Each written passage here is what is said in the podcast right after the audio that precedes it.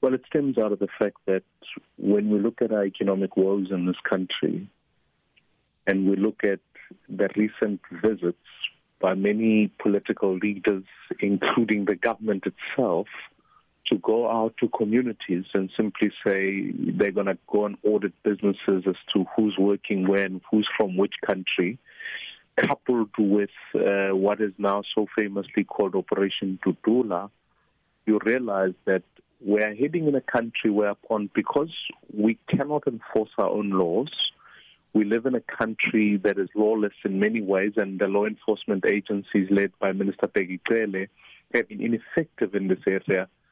We are starting to not only blame foreigners or foreign nationals for economic problems, but we are in many ways serving and excusing the government from having done its job by redirecting our efforts of blame to elsewhere, to, to, to foreign nationals. And lastly, what inspired the piece was the fact that a new report had been issued where they'd gone out to target teachers who are not South African teachers to say, in the name of a scarce skills list, we are going to remove teachers who are not South Africans.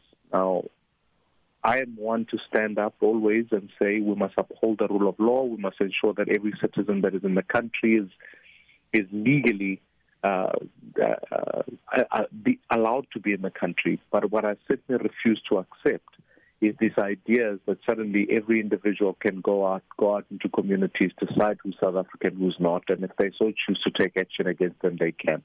I think it's dangerous. I think it's not going to serve South Africa's Africa, uh, African interests.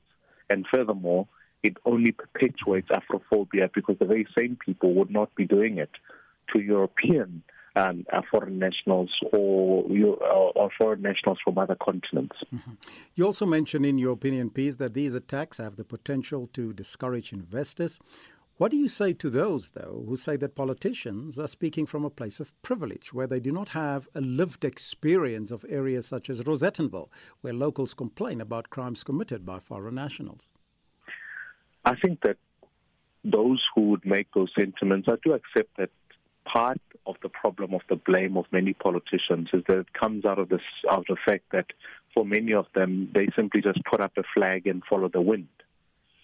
But let's be clear about one thing. I do not advance any illegality.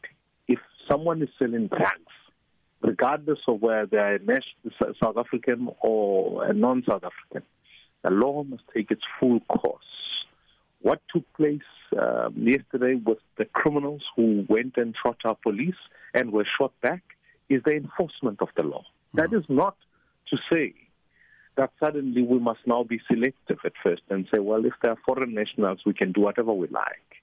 This is about saying at the core of who we are. And, and whilst I understand, I'm fully, fully with citizens who say, look, our communities are suffering from lawlessness. That is a question of enforcing the law.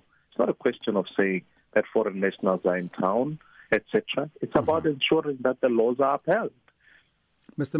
Maimane, just briefly, Multinational corporates such as Huawei, for instance, have also taken advantage of the situation, employing over 90% of foreign nationals. So, what do you say to those and to instances such, such, uh, such as these, where, which reinforces perhaps a perception that foreigners are taking the locals' jobs? Well, I think that what's crucial here is to answer the basic question. If someone can come from another country and be able to take a job ahead of a South African, at some level, we must ask what the registration is. But at another level, we must also ask ourselves what happened that the South African couldn't get that job. Mm. And I want to make the following questions. One, is our education system making sure that our young people are able to compete for any job in this country? Secondly, if we are passing young people at 30%, asking a young person who comes from a rural community uh, in, in the periphery of South Africa, where in fact many jobs have, have dried up, no development is taking place. We are asking them to come to cities and compete with a teacher from Zimbabwe for the job of waitering or a job of being a cleaner elsewhere. How do you expect the employer to be able to go, well, I'll pick the South African regardless of the fact that their skill base is low? I think we must strengthen our young people. We must make sure young people are equipped to compete against anybody so that mm-hmm. because patriotic South Africans want to employ South Africans.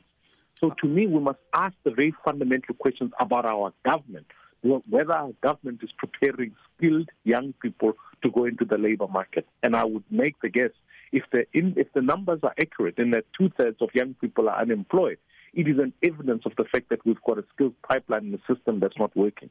Unemployment amongst graduates in this country is low, fundamentally because the skills base increases. So it's clear that where we fail is when young people leave high school and in fact don't have the requisite uh, uh, uh, uh, skills to be able to be to, to enter the job market.